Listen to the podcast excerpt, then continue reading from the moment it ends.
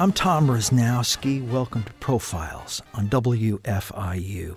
My guest today is Jim Madison, who has completed an essential work here on the history of Indiana entitled Hoosiers A New History of Indiana. It is, I think it would be unfair to say, a sequel, uh, let's just say a second chapter to his initial work, The Indiana Way, which was published almost 30 years ago in 1986. Jim, welcome to Profiles. Good to be here, Tom. I wanted to ask you, first of all, about your journey to Indiana in the course of your life. Uh, I understand you weren't born in Indiana. I was not. Like the old comedian Herb Shriner, who used to say, I moved here as soon as I heard about it. I'm, a, I'm an immigrant, uh, but I've been here a long time. Um, I came in 1966 uh, to be a student at IU, actually. And like a lot of folks who came to Indiana University, to Bloomington, it proved hard to leave. And uh, I'm a Hoosier now. You know, it's interesting. Another uh, writer who's very closely associated with Indiana, Scott Russell Sanders, is yes. also a transplant. Yes. And I talked to Scott once about the process that he had, where initially, of course, like you, he discovered Bloomington. He came here for the university. And then after that, began to get inculcated into the history of the state, the culture of the state, and fell in love. Yes.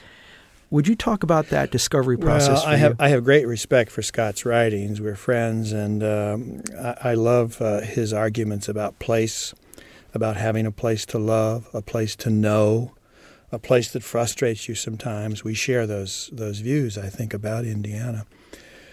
But I think, probably like Scott, Indiana does not overwhelm one initially.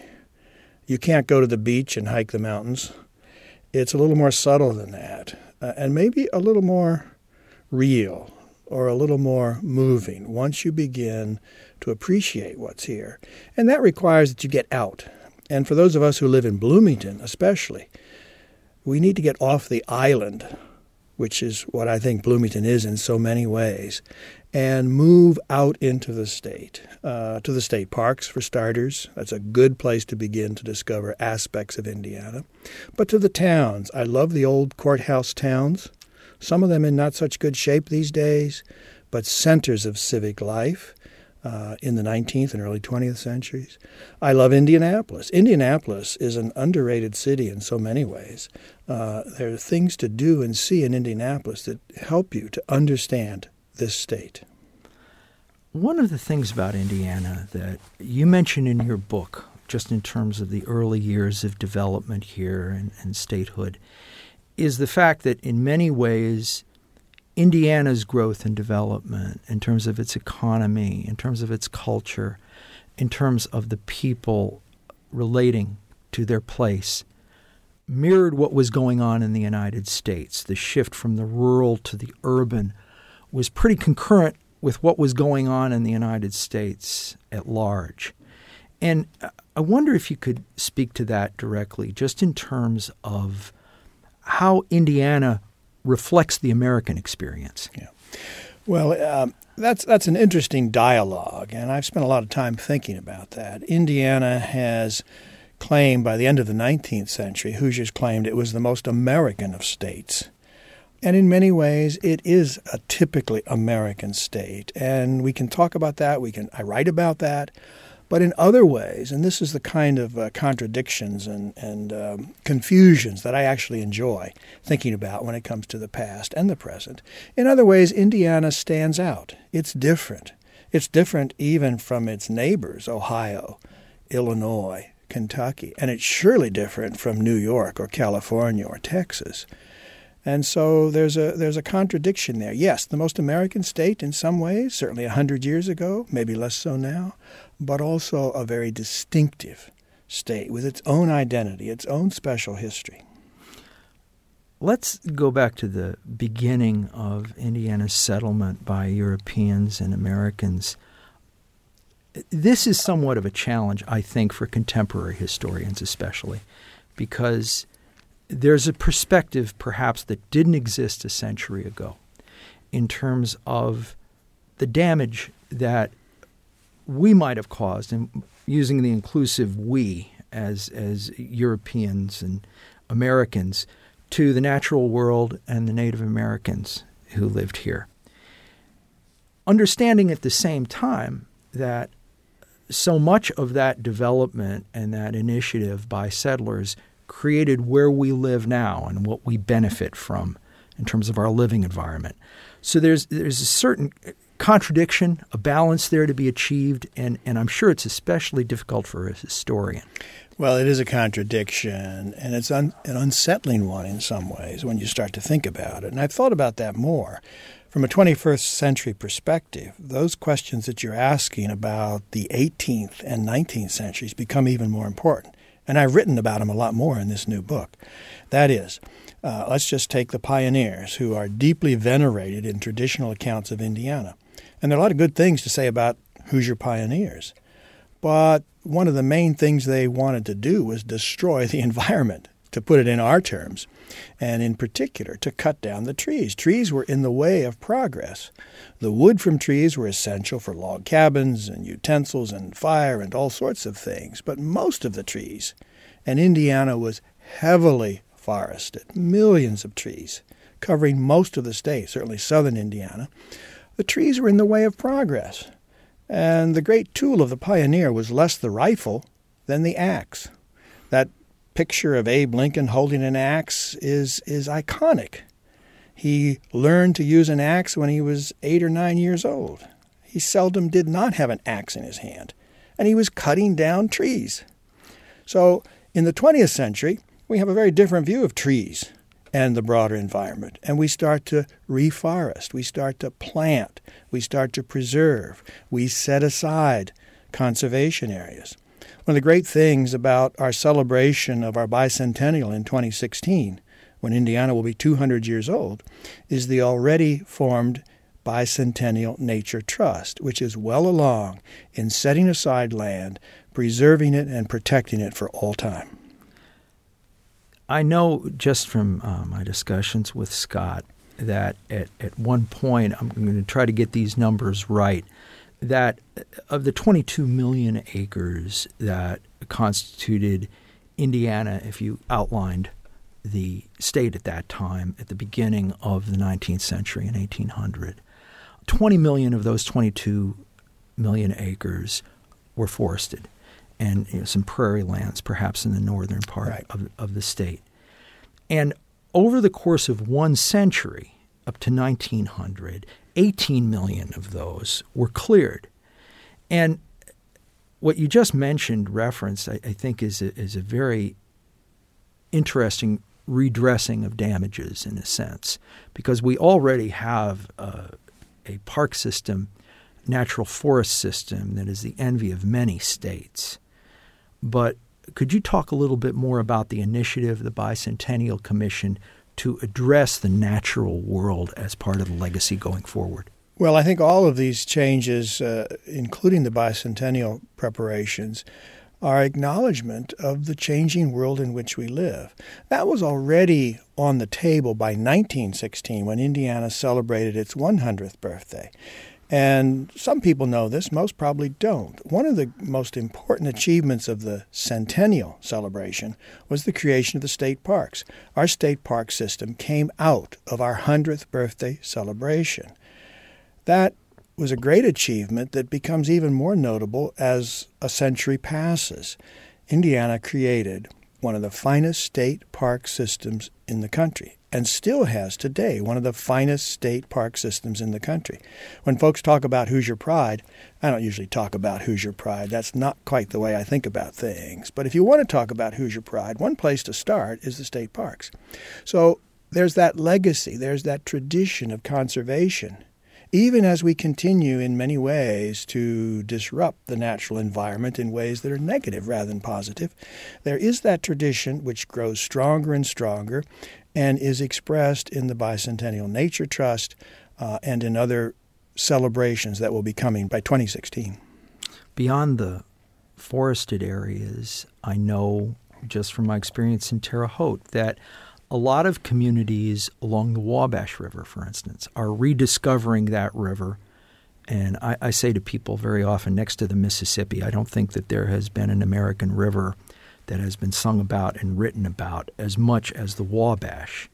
And it's interesting that uh, now it, it basically uh, the relationship of settlers to that uh, river is about 200 years old, a little more than 200 years old. So the question really of rediscovering something that has been there all along and redefining a relationship with yes, it. Yes. And that's part of the larger initiative we're making to embrace the natural world in a new way. Yes.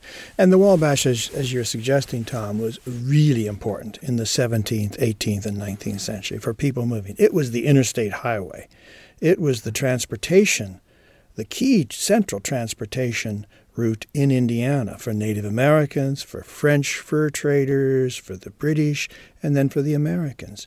The Wabash is the critical route for trade, for military action, and so lots of folks are going up and down the Wabash doing all sorts of things a hundred and two hundred years ago.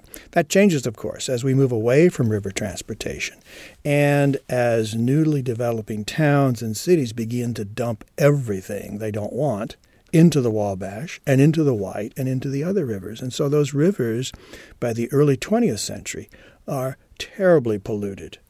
And you can't fish and you can't drink and on it. Well, people do drink out of them, but but they're terribly polluted. In the last three decades or so, we've discovered those rivers. We've rediscovered them and they're much cleaner now than they were 50 years ago. There's recreational and other facilities developing along our rivers, and I think they're a wonderful asset in Indiana. One of my regrets is when you cross the Wabash on the interstate highways uh, or other rivers on the interstate highways, sometimes there's a sign there telling you, but you usually can't even see the river. You have That's to right. stretch, you have to slow down, which I do because when I cross the Wabash, I want to see that river. I wish it were easier for travelers across the state to see our rivers and to know our rivers. The best way to know them, of course, is to get in a canoe and canoe down them, not up them. That's a little hard, but canoe down them. this leads to uh, a portion of your book. You talk about the Hoosier School of Literature. And you attribute the Hoosier School of Literature, which started to emerge in the second half of the 19th century and carried all the way, I think, probably through most of the first half of the 20th century. In terms of its prominence, you mentioned in the book that outside of New York State, no state in the Union had more best selling authors at the turn of the 20th century than Indiana did. And I've always thought that there's a, a, connectivity between so many of the authors that came from Indiana, even authors as disparate as uh, Theodore Dreiser and James Whitcomb Riley, in a sense that you mentioned this too, creation of a Hoosier culture, and and uh, it, it just seems that uh, from some of the most seminal works that exist from that canon, that uh, there are a number of references to the natural world and starting with the early poetry of Riley and going in through Tarkington, and how it transitions to an urban society. Uh, with the work Tarkington, my, Magnificent Ambersons, and of course Dreiser with Sister Carrie. And it almost seems as different as these individuals were, as different as their perspectives and maybe their philosophies were. They were dealing with a transition that they were witnessing firsthand, either growing up or as adults. And this carried through almost a century of productivity. And I wonder if you could talk about, you mentioned in the book the idea that this Hoosier School of Literature, in a sense, illuminated the Hoosier culture and may have developed it in some ways. I think it did uh, illuminate and develop it. This is the late 19th century when Hoosiers and other Americans, especially in the Midwest, were building these massive factories. The Midwest uh, the states of Indiana and its immediate neighbors, by the end of the 19th century, was the best, most productive industrial economy in the world. There was no other place like it in the world. And it's expressed in these factories with their massive smokestacks and the smoke roaring out and the cities that are growing up uh, in the midst of these factories. So, this is the age of industrialization, of urbanization, as the textbook calls it, of radical change, really, in so many ways. Or at least people at the time, including Booth Tarkington, thought they were living in a period of radical change, the most changing time in the world ever, Tarkington said. And so, what are they doing? Well, they're developing a sense of place, of where they are. They're very keen on a sense of place, and some of them, Riley, Tarkington in particular, are keen on the Hoosier identity. Who are these people and that we are part of? Where is their place in America and in the world? And so they do write about place. They write about place with great affection, but sometimes, and Riley especially is of this sort, they're looking back in a nostalgic, romantic way to the times before industrialization. They're celebrating an Indiana that's actually passing the click of the mowing in the field, and on and on and on. These, these Golden Age writers and the artists like T.C. Steele are very interesting in how they reflect Indiana and how they help Hoosiers develop a sense of place, a, sense, a sense of attachment to the state. I might add, Tom, that I think I think some of them are still very well represented in, in the canon and ought to be read. Uh, Booth Tarkington, above all. I think The Magnificent Ambersons is a wonderful book. I assigned that in class again and again. And, and the students at first were uncertain. Uh, it's a little more subtle than some of the literature they might read in the 21st century, but they actually, most of them, enjoyed reading The Magnificent Ambersons. I think Gene Porter Stratton, too and, and Limberlost yes. talks about uh, she's talking about uh, drilling for oil mm-hmm. at some points in that novel, yeah. and and there there just seems to be we talk of Indiana very often as being the crossroads of America, and as you pointed out, this rapid industrialization, this very sophisticated industrialization going on in a relatively short period in Indiana's history was alongside one of the most productive agricultural economies in the nation. And uh, you had mentioned that outside of the fact that there are a number of natural resources to be had, coal, limestone, for instance, that are intrinsic to Indiana's topography, there's also the fact that the soil is very rich and, and really lends itself to a diversity of agriculture. Another thing that we've kind of gotten away from as everything's gone to corn and soybeans mm. over the past generation. This must have been a very exciting period. You line it out, I, I think, in the book as, as the period from 1850 to 1920 as being the golden age of Indiana. Could you talk a little bit about what was going on then, culturally, economically, that caused all of these artists you're talking about, whether visual artists, writers, so forth, to bear witness and to be inspired. Yeah. Well, let me go back to agriculture, Tom, because I think it sometimes gets lost in our 21st century view of the world. We forget about what we're eating. yeah. Maybe a little less so in recent years. But Indiana is doubly blessed in the late 19th century, this industrial growth that we've talked about, but also agricultural growth and productivity. There's no question but that when you move north of Indianapolis onto that flat, rich soil, you are on the most fertile soil in the whole world. It is a place to grow corn. And the first Hoosiers, the first Native Americans, figured that out very quickly. And everyone who's lived there from the beginning to the present, grows corn, and then some other things as well. Mixed earlier on, now soybeans as well as corn. But there's no place in the world better suited for the growth of corn and soybeans than central Indiana. It's part of the breadbasket, it's part of the corn belt. So, if you want to make an argument that God's a Hoosier, you you, you look at those uh, those cornfields and, and those factories in 1900 that are producing better than any other place in the world. Now, there's a lot of other things that people can take pride in by the end of the 19th century. Indiana had made progress in developing a system of public schools, for example, in developing a system of public health. By the beginning of the 20th century, Indiana had one of the finest public health systems in the country, focusing on babies, on care of newborns and infants, of educating mothers, and on and on and on. So there's a lot to be proud of by the beginning of the 20th century for Hoosiers. There are, of course, always other sides to the coin, and there are a lot of things in Indiana by 1900 that today I would not be proud of, and I think most Hoosiers would not be proud of. Race, for example, one of Indiana's more difficult, maybe the most difficult subject for Hoosiers, the fact that there have been African American Hoosiers from the beginning. Do you think it's been addressed sufficiently terms of the dialogue around our, our legacy with race here? Oh, absolutely not. I don't think we've ever, as Americans, talked enough about race. I, I um, I have a special interest in, in African American history. I've written about it in other books, and I write about it a lot in this book because I think it is so important, because I think we don't know enough and we don't talk enough. What upsets me most these days is when someone talks about a post racial society in which presumably there's a level playing field, in which presumably the color of skin no longer matters. I just think that's so untrue and so ahistorical and so uninformed you make a reference in the book, and I thought it was really fascinating because my work with Terre Haute, of course, revealed the presence of the Klan in the 1920s.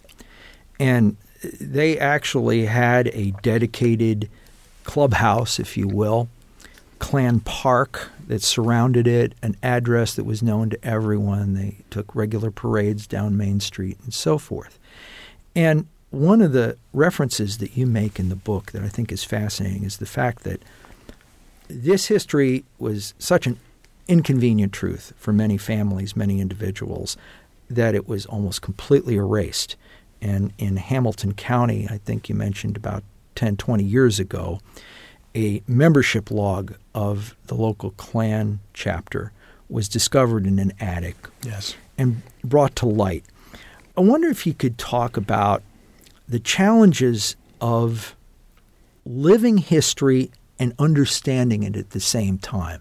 I'm sure that's a real fascination for you, especially since some of the book is devoted to the last 30 years since you wrote The Indiana Way. So, in a sense, you're living history while you're trying to understand it and analyze it in terms of the larger impact it has. Yeah, sure. There's a lot there. Can we just talk about the Klan just a little bit? Because oh, sure. People always uh, want to know about the Klan, and, and there's still people around who say, well, isn't Indiana a Klan state? The answer to that is no. It's not in the 21st century. Uh, the Klan does not exist in any significant way in Indiana and hasn't for a long, long time, many decades. But the Klan did exist in the 1920s. I write a whole chapter on the Klan in the 1920s, where it was very active in Terre Haute, as you know, in Bloomington and all across Indiana. That Klan, however, is far more complex and more interesting than most people who haven't studied Indiana history have a sense of. It was not really very, those Klan people were not really interested in race. They considered African Americans inferior and second class citizens, no question about that. But the main concern of the Klan in Indiana in the 1920s were Catholics. That's a very difficult thing to explain, and we probably don't have time to get started here, but it was Catholics and immigrants who so upset the Klan, as well as bootleggers and and folks who were going out to roadhouses and dancing and drinking and and enjoying this new music represented by radical people such as Hoagy Carmichael, who upset adults in the 1920s. Hard to imagine, but but true. So the Klan in the 20s is not does not fit the stereotypes. It's very important. Uh, it can be and it was provincial and narrow and uh, offensive, but it did not go around lynching blacks. The Klan in Indiana in the 1920s lynched no African American, not one. I've never seen evidence of it. I'd be happy to look at evidence if anyone has it, but zero is the total number of blacks lynched by the Klan. So the Klan, however, as you suggest, leaves a horrible spot on the page of Indiana history. And Hoosiers don't know what to do with it. And the tendency when something is so discomforting, when it upsets our notions of what we want the past to be, is to sweep it under the rug, to pretend it does not exist, which is what Indiana did for a long, long time. Certainly, there's the personal and perhaps uh, the, the, academic or the scholarly. When, when, when you're looking at the fact that maybe great grandfather uh, was a member of the Klan. Sure. And it, you have that as part of your personal history that you prefer that it wasn't. Yeah. And and at the same time, you're you're looking at the larger scope of things and, and, and the impact. You make that point in the in the book that the Klan in Indiana, when they really started to emerge in the 1920s, was in many ways the the promotion of one man, D.C. Stephenson, and then also very localized. You had all these local chapters, much like you would for a fraternal society. Yeah, I think even more importantly, localized than the promotion of Stephenson. He gets a lot of credit. I think actually too much credit because the Klan in Indiana, again, was a grassroots organization. Lots and lots of ordinary white Protestant Hoosiers believed that this was a reform movement to preserve the best of America, to preserve their notion of Christianity. Lots of Methodists and Baptist ministers joined the Klan bankers and lawyers and Rotary Club members joined the Klan. This does not square with the stereotypes of this organization, but we now have a lot of scholarship in the last 30 years, lots of books and articles on the Klan. We know a lot more than we did 30 years ago, and we know what kind of organization it was that contradicts the stereotypes. One of the things that's very interesting to me about history is is how close major change uh, we think of really change that defines uh, eras and epochs. I'm wondering about how close it came in many cases. You mentioned two administrations, governmental uh, governors who had great sympathies with the Klan. Mm. And, and in the 1920s, I think it was 1926, where the Klan really felt that they were in a position to influence legislation in a big way because they had so much sympathy in the legislature and in the governor's office. And that that's a close call, isn't it? Sometimes it, it comes down to a few votes. Yeah, it, it could have gone differently. But we're blessed here that there were, even at the height of the Klan's power, in state government and across the state, in churches and Rotary clubs and organizations, even at the height, there were always people who opposed the Klan. There were people who had the courage to stand up against the Klan to say, wait, this is not right. This is not the America, this is not the Indiana that I believe in. There were some newspaper editors, there were some lawyers, there were some Jewish and Catholic leaders, and just ordinary folks who said mm-hmm. no. So there was always opposition and there was sufficient time for that opposition to develop and to grow and to prevent the legislation that the Klan proposed in the 1925 General Assembly. They got none of their program passed. Uh, we're blessed that D.C. Stephenson was stupid and evil and, and committed uh, what he was eventually convicted of second degree murder. So that removed him uh, and left the Klan with a very, very bad odor. As you fill in the gap between uh, the Indiana Way in 1986 and this book, Hoosiers, in 2014.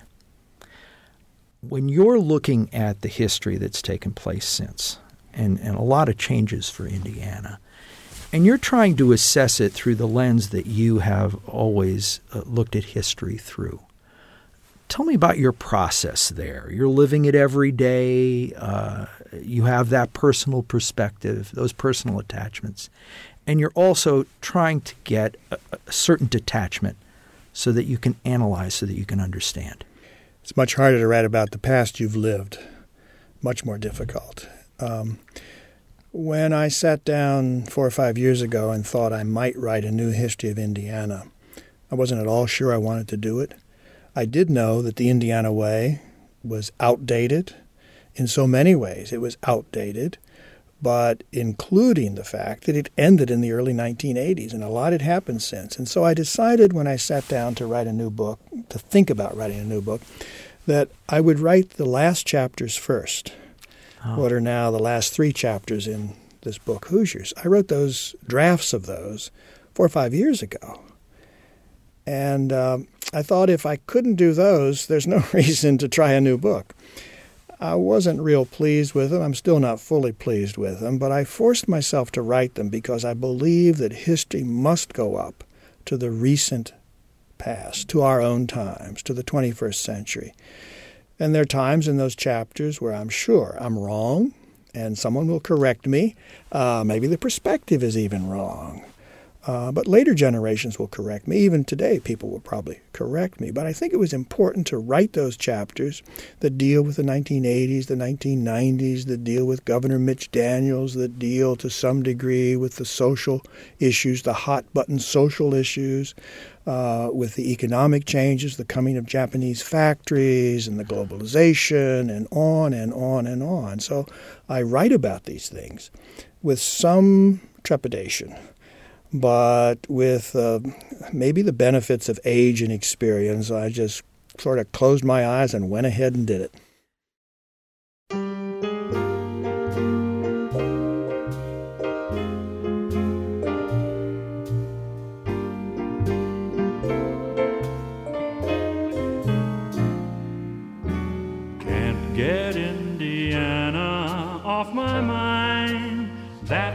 Place I long to see. Back in Indiana, I will find all the folks so dear to me. How I'd love to see that lazy river. Stop and give her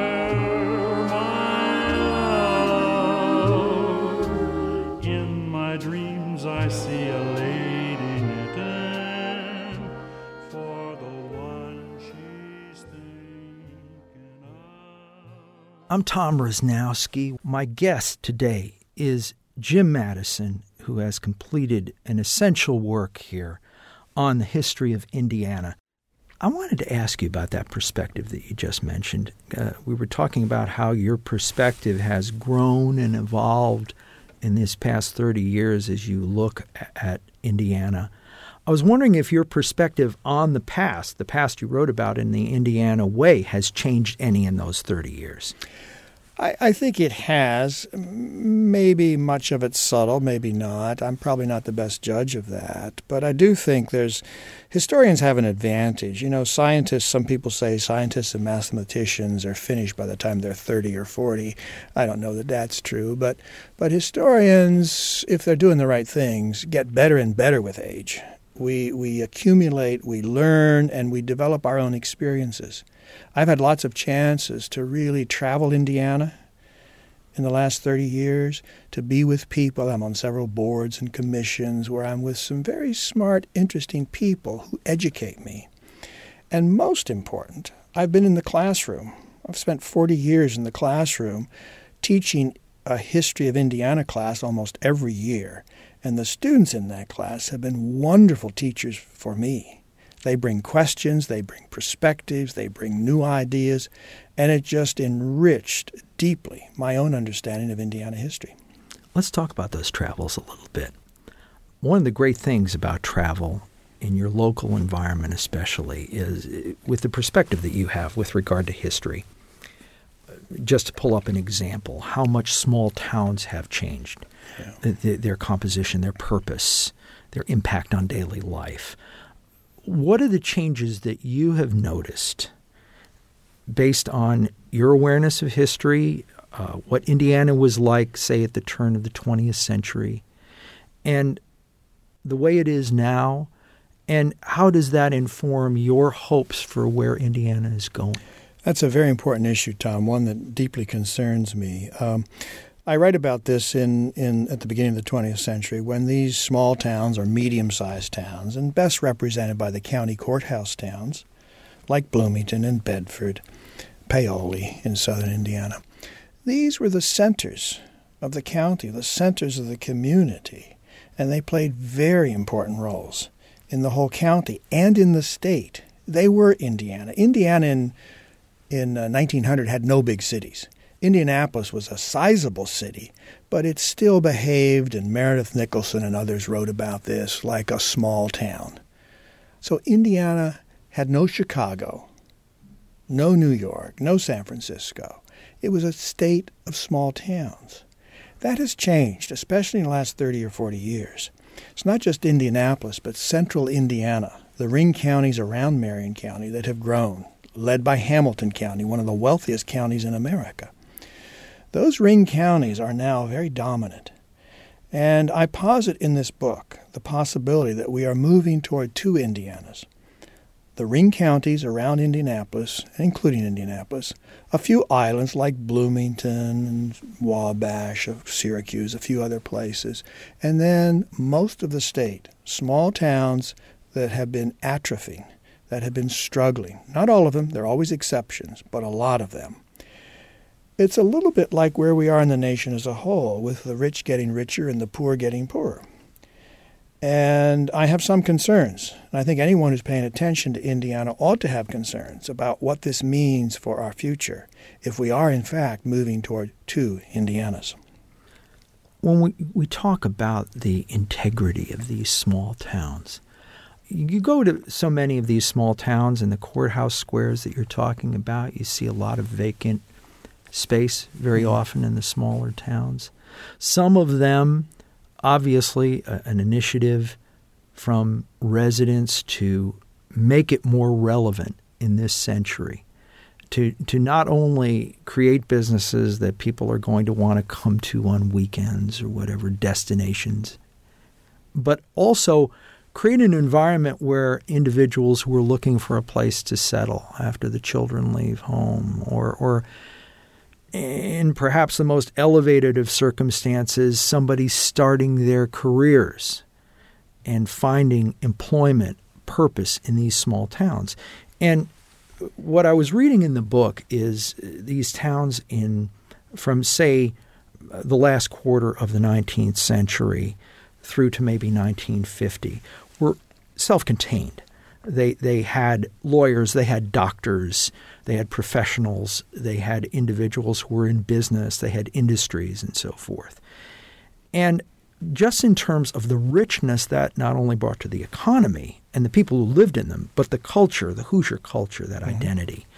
Um, do you see a way of repurposing, re-energizing these small towns? Well, there are a lot of people thinking about that today, and there ought to be even more thinking about that because that, I think, is one of the central questions on the table for Indiana in the 21st century.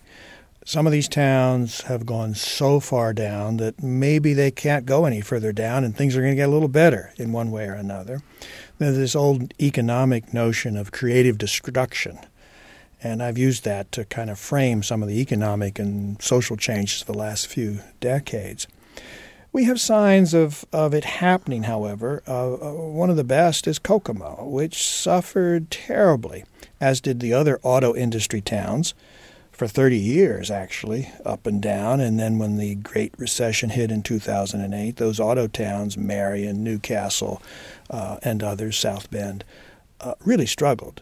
Anderson, which once employed 20,000 General Motors workers, now has zero, none.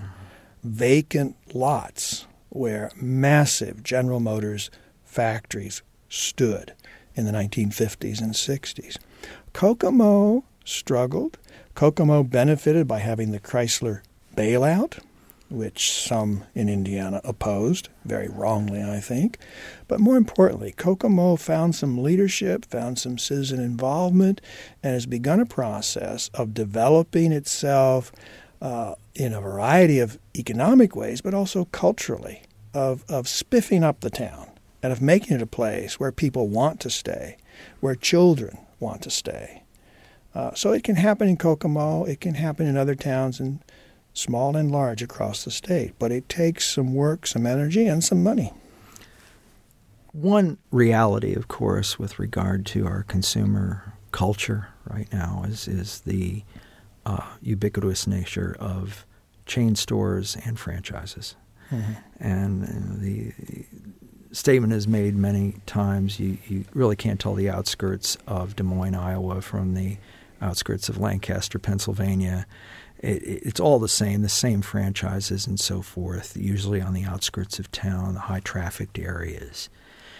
And we've been talking about balances throughout our entire conversation the rural and the urban and so forth. And I'm just wondering, as these towns in, in your mind start to repurpose, is there an opportunity for them to apply as towns, as small cities, their own signature to their development? Absolutely. I think they have to.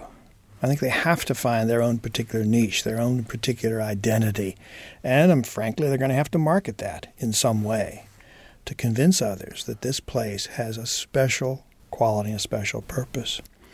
I want to go back to the premise you laid out there, which is, is perhaps a, an indication of globalization. And we all know that globalization is a reality. It's probably not going to go away. It is what it is. So, how do we deal with it? Well, I think there's a lot of evidence that there are ways to find a place outside the globalization stuff, outside the chain stores, the big box retailers. Uh, there are ways to make your own place in your own space, even when it comes to food.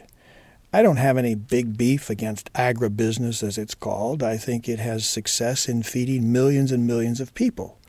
But I also have an affection for local food, uh, for the kind of food that's grown by small farmers, uh, for the kind of food that's sold in certain kinds of grocery stores and retail outlets and farmers market. There's a wonderful book called Food for Thought that Indiana Humanities published a couple of years ago that goes across the state of Indiana and shows the different varieties of agriculture, the big, big, big farms on in central Indiana, but also the small farmers. Indiana grows 40% of the ducks served in restaurants. There are restaurants in San Francisco great. that list their duck dish as Indiana duck because it's special. Well, I like that. In a world of mm-hmm. globalization, of flatness, it's not flat and it's not globalized, and there are places and ways that we can, and I think must, resist some of the negative aspects of all of that. One of the values that you have, and, and you express it so well in all of your books, I don't think it's always common to every historian, but I've really noticed it in your writing, is how much you treasure diversity. And, mm. and whether it, it, it's ethnic diversity or economic diversity, really having inclusion and how that adds to the richness of a culture and the stability of a society going forward. And sometimes that there are bumps in the road in terms of accepting inclusion, opening the door a little bit wider. But in the end, as time goes on, it increases the substance of a culture to be diverse. And what you were just mentioning there with regard to that balance between mega agriculture and small farmers who are creating uh, varieties of fruit, for instance, that we haven't had in generations. And in a sense, applying an Indiana signature to all of this. Uh, so much of your work has been a curiosity about what we would call an Indiana culture. Do you think that exists? What significance does it have in a global society? Well, I think there is an Indiana culture because people think there's an Indiana culture people identify as Hoosiers. They may have slightly different views of what that means, but they self identify as Hoosiers, more so with Indiana than in most other states. It's one of, it's one of the great blessings we have that people who live here, most of them, many of them, think of themselves as Hoosiers. So there is an identity, there is a kind of culture, and it gets very ethereal. I write a little bit about this in the book. It can it can get very ethereal and very foggy, but it's there and it's important. But going back to your first part of that question, Tom, I think I like as much those groups, individuals, events that go against the grain, that contradict what people think of as a Hoosier. One reason I write a lot about African Americans is because I insist that African Americans who live in Indiana are Hoosiers. You don't have to be white to be a Hoosier. There are lots of African American pioneers chopping down trees and building log cabins and growing corn and raising hogs, just like white pioneers. So that, that kind of diversity, that kind of contradiction to the central tendencies is something I very much like. I'm very keen on, for example, New Harmony, Indiana, oh, one Oh, of the yeah. great places in America, I worth so, a, worth a weekend trip because of the, what it represents. Some would say wacky, crazy people, you know, believing in celibacy and communal property and goodness knows what else. When just up the river is Abe Lincoln at the same time, Abe Lincoln growing up as a boy, swinging his axe and trying to learn how to read and write when there were no public schools. New Harmony had schools, had education, had a band, had all, had an opera house at the same exact same time. I love those contradictions, those diversities, those differences. in, in close proximity to each other. Uh, Yeah, There's certain yeah, resonance. yeah, You exactly. think uh, it, it, it's impossible to measure, of course, and and difficult to really even write about. But I've always felt we had talked in the early part of our conversation here about a sense of place and how much resonance that has. And uh, I know just from my own background with regard to music, um, the proximity of black and white music in Mississippi along the Delta, blues, and then Jimmie Rodgers absorbing some of the blues and being called the father of country music in many ways. And these were just within 20 miles of each other. Well, Completely it happens, different. it happens here in Indiana. Hoagy Carmichael writes in his autobiography. He learned a lot about music going to Indianapolis and hanging out with African American musicians. Yes. Yeah, Yeah. yeah. And and that resonance that you're talking about, Abe Lincoln within hailing distance of New Harmony, uh, it. I've always thought that uh, there is a certain resonance that is created when uh, people assemble in community and have an intention, a purpose that sort of spreads beyond the borders of the community and influences other people. Now, they may not take in that experience completely themselves and reflect it, but they're taking that energy in Yes. and using it for their own initiatives. Sure, sure. And that's that's part of community.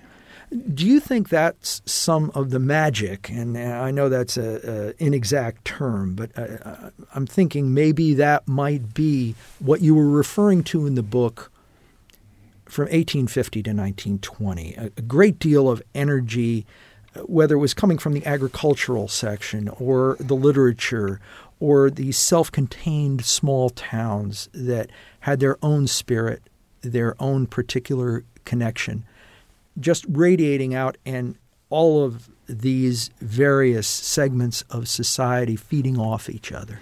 Well, I suspect so, and even even into the economy. This was this was the period in which Indiana was was blessed with hundreds of mostly young men who tinkered in the backyard hmm. and in their workshops. And by the ni- 1890s, they're starting to make horseless carriages. The best example is Elwood Haynes in Kokomo who has a major auto manufacturing business going, builds one of the a car that goes from from Kokomo to drives from Kokomo to Brooklyn, New York, perhaps the longest Wow. distance driven by an automobile at the beginning of the 20th century. But these tinkerers, these entrepreneurs we would call them today, are part of that culture, part of that zest. That's always been there. It seems a little more focused in the late 19th century, but you can find examples of it at any point in time in politics, Wendell Willkie, for example, one of my great Hoosier heroes. In academic life, Alfred Kinsey, another hero of mine, and on and on and on. You can always find in any era Hoosiers with that kind of zest, that kind of quest, that kind of interest in moving outside of the mainstream, moving to the edges, pushing the barriers. And I think that's exceedingly important. There's something that, that really catches my interest this idea of the mainstream as we become a globalized society, a much more interconnected society. And uh, the possibility that the mainstream, in a sense, becomes so inclusive in terms of even uh, picking up the idiosyncrasies of culture that to go against it, to actually be countercultural, is almost impossible now. what are your thoughts on that? Well, that's uh, that's way beyond my pay scale. That's a that's a fascinating thing to think about, and I don't really know the answer. The mainstream seems to be more uh, more foggy, sometimes, uh, more ethereal sometimes. It seems to be all over the place, particularly when we go to digital versions of it. But at the same time, there's still a pressure, and maybe it's a large pressure, to conform to whatever and whoever is judging the mainstream to be. One of the trite things to say is to march to your own drummer. And a lot of my heroes march to their own drummer. My great hero is Abe Lincoln. I always say Abe Lincoln was the greatest Hoosier of all time. We should not let Illinois claim him. He grew up in Indiana. And Abe Lincoln marched to his own drum in a brilliant way. In a sense, this balance we talk about, uh, we talked about it through this entire conversation, and, and really, if you're moving forward, maybe the best stability you can have to take that step forward is to have your weight evenly balanced. And the fact that uh, Abe Lincoln worked within a structure, took on enormous responsibility over the course of his life from events that were going on in the present and responding to those. But also, in some ways, had this outside perspective that he could see the present from a distance, from a remove, that allowed him to be a very effective leader. I think that's exactly right. He understood the culture, the times in which he lived. Uh, one of the great things about Abe Lincoln was that he read and read and read and read. And I'm a believer in reading, in the power of words, whatever format you read. Abe Lincoln was a reader all his life. So he was very smart and very knowledgeable.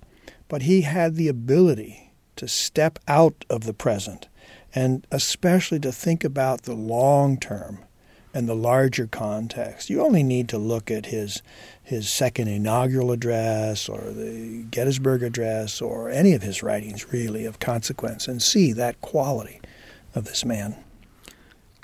One of the things I want to touch on, and this is so difficult subjectively, I think, for historians, is to determine as you are analyzing, as you are bearing witness to a couple centuries of growth and change, what are the elements that you personally feel should be retained, should be nurtured, perhaps a little more than we're doing presently, resources from the past, perspectives from the past. We talked about uh, the food culture, for instance, and, and bringing that back to something that in some ways is more localized and maybe more diverse than Indiana agriculture has been for maybe the last generation.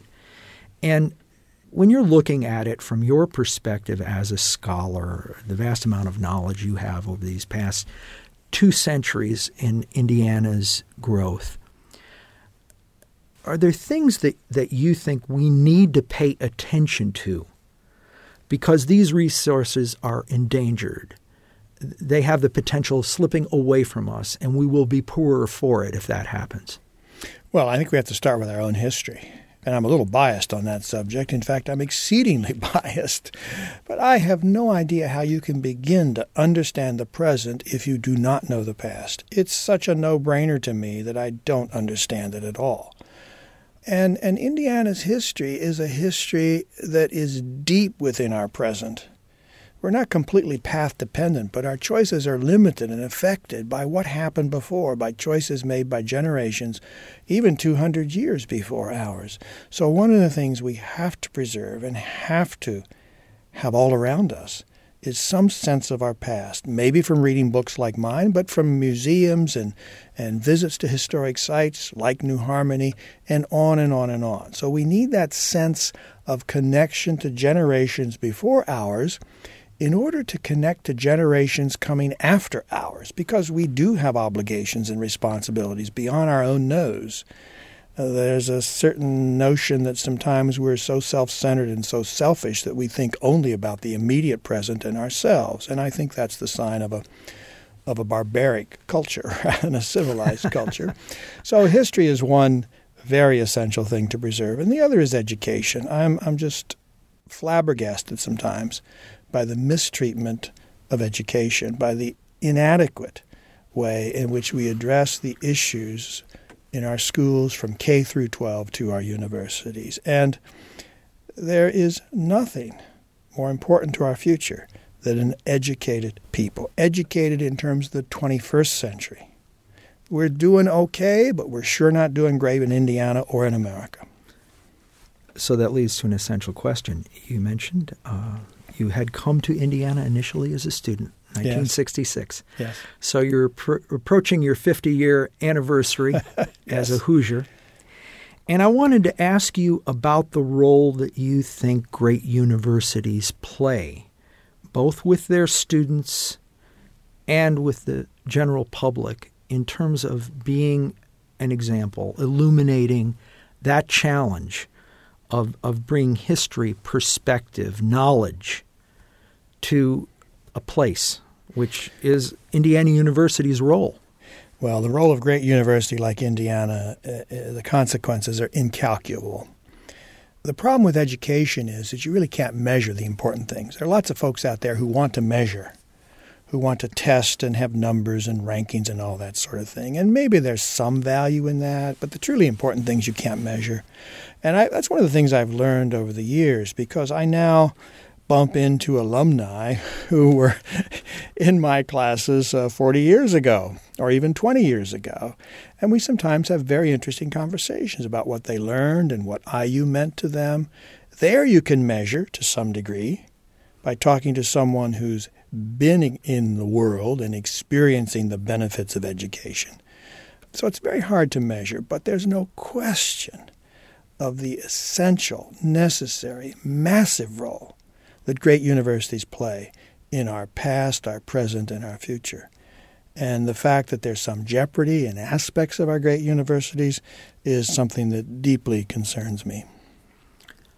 This book, I, I just want to say personally, it's been a pleasure to read it. And uh, as much as I feel everybody should know the words to back home again in Indiana so they can sing it just like the national when anthem. we when I was traveling with our kids, we used to when we crossed the border back into Indiana, I used to make them sing that song. Go, oh, That's Dad. great. well, you know, I I think uh, relationship to local culture, uh, whether it's uh, Indiana, the culture of your immediate residential environment, I think it's absolutely essential for quality of life. It is, and it's not an either or situation. You can be a deeply engaged Hoosier and travel the world. Yes. I taught for a year in Japan. I taught for a year in England. I've just come back from France. I like to think of myself in many ways as a citizen of the world, but I'm also a Hoosier. Those are not contradictions. Right. It, in a sense, creates the balance we've been talking about Yes. throughout our conversation. Jim, as far as the American experience goes, and, and we have always prided ourselves as being an inclusive, a diverse nation with contributions from cultures that are not our own, but we are a relatively new nation. And we're talking about the formation of culture. And you use that term freely in the book, a, a Hoosier culture. Mm.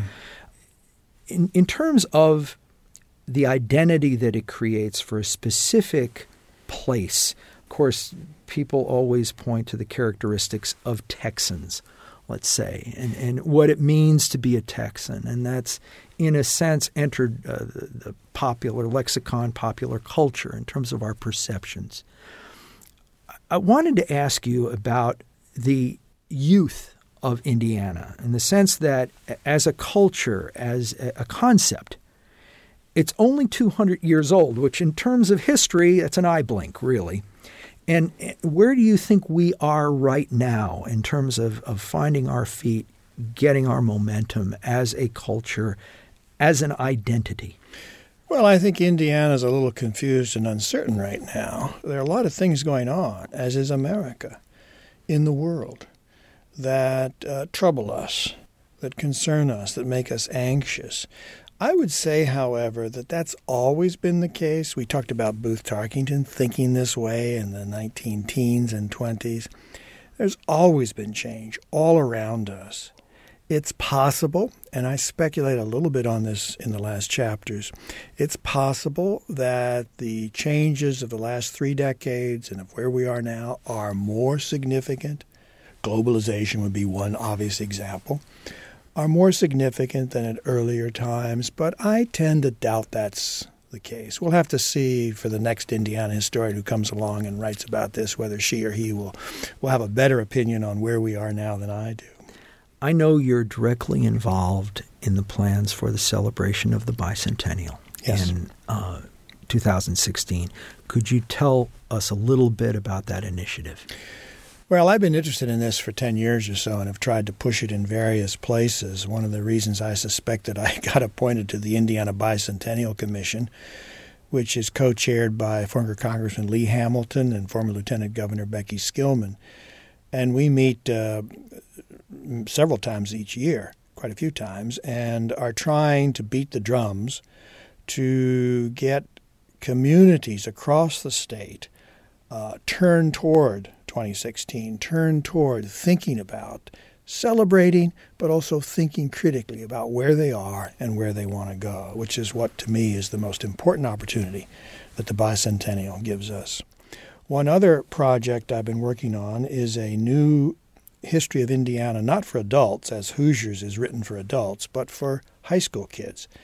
And it's out now, and um, we've got a nice grant for the Lilly Endowment, which is going to enable the book to be sent to high school classrooms across the state to integrate some Indiana subject matter into the American history classes so that, for example, rather than learning about the Erie Canal in New York, which is what the standard American history textbooks write about, kids in Indiana schools will have a chance to learn about the Wabash and Erie Canal, about the Wabash River, and about the canal that followed that route, and lots and lots of other Indiana stories in this book called Hoosiers and the American Story is the title of this high school book. That's great. And uh, I don't know if it's still true. I know for years there was a mandate for Indiana history to be taught at certain grade levels. It's the fourth grade and only the fourth grade. And that's the purpose of this initiative, which is being led by the Indiana Historical Society. It's great that we have Indiana history in the fourth, fourth grade, but it's not really sufficient. By the high school classes, by the time of high school, students, we hope, can learn a little bit more, a little bit more sophisticated, a little bit more useful kinds of historical knowledge. Mm-hmm. Being able to put concepts together instead exactly. of just facts. Exactly. Jim, thank you so much for writing this book. Uh, I'll mention it again because I think anyone within the sound of our voices today needs to read this book Hoosiers, A New History of Indiana, James H. Madison. Really an informative read and also something that'll be very pleasurable if you still got some porch time for your reading this season. Jim, thank you very much. Pleasure to talk with you. Thank you, Tom. Copies of this or other programs can be obtained by calling 812 855 1357. Information about profiles, including archives of past shows, can be found at our website, wfiu.org. Profiles is a production of WFIU and comes from the studios of Indiana University. The studio engineer and radio audio director is Michael Paskash. Please join us again for the next edition of Profiles.